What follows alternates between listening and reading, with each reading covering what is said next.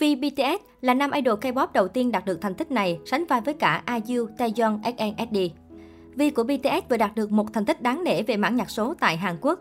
Vào dịp Giáng sinh vừa qua, Vi BTS phát hành ca khúc solo Christmas Tree và nhận được phản ứng tích cực từ khán giả. Đây là bản OST do Vi thể hiện cho drama "All Beloved Summer. Mới đây nhất vào chiều 19 tháng 1, ca khúc này đã đạt peak mới trên bảng xếp hạng Melon Top 100 ở vị trí thứ 14. Với thành tích này, Vi đã trở thành idol K-pop thứ ba, idol nam đầu tiên trong năm 2022 có ca khúc solo tiến vào top 15 Melon sau IU và Taeyeon SNSD. Thành tích nhạc số khả quan của Christmas Tree khiến người hâm mộ vô cùng tự hào. Mặc dù chỉ là bài nhạc phim không quảng bá, ca khúc do Vi thể hiện vẫn có sức hút mạnh mẽ trên mạng xã hội. Melon Top 100, nơi cạnh tranh cực khốc liệt của các thánh digital xứ hàng. Trước đó, bản OST này cũng đã đạt được nhiều thành tích ấn tượng. Vào sáng 19 tháng 1 giờ Việt Nam, Christmas Tree debut ở vị trí thứ 29 trên Billboard Japan Hot 100. Đây là thứ hạng cao nhất của một nghệ sĩ nam solo Hàn Quốc kể từ Psy.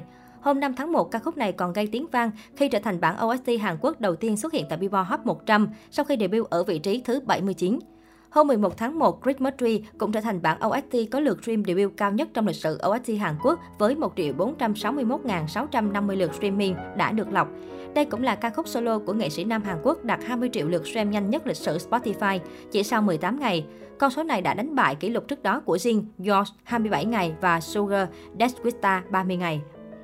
Bài hát nhạc phim của Vi cũng đang nắm giữ kỷ lục là ca khúc solo của nghệ sĩ nam Hàn Quốc trụ hạng lâu nhất trên Global Spotify 14 ngày.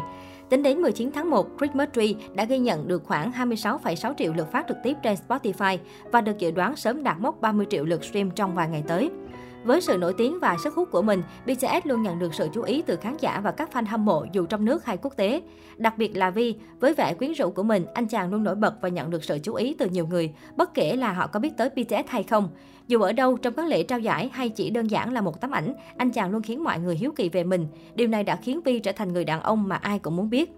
Quay ngược thời gian vào năm 2014 khi BTS vẫn chưa thực sự nổi tiếng và đang trong quá trình quảng bá Boy in Love. Với kiểu tóc màu da cam rực rỡ, Vi trở nên nổi bật nhất nhóm và được nhiều người chú ý.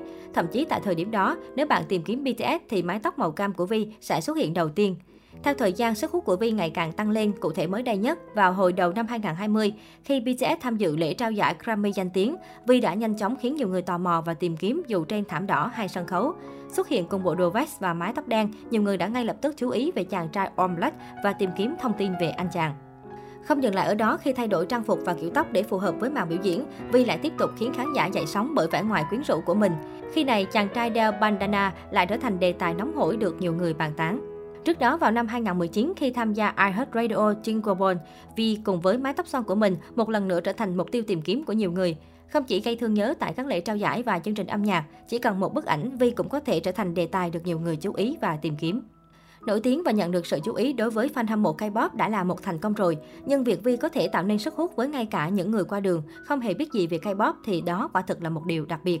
Nhất là khi bên cạnh Vi còn có những thành viên điển trai khác, điều này càng chứng tỏ sức hút mạnh mẽ của anh chàng phải không nào?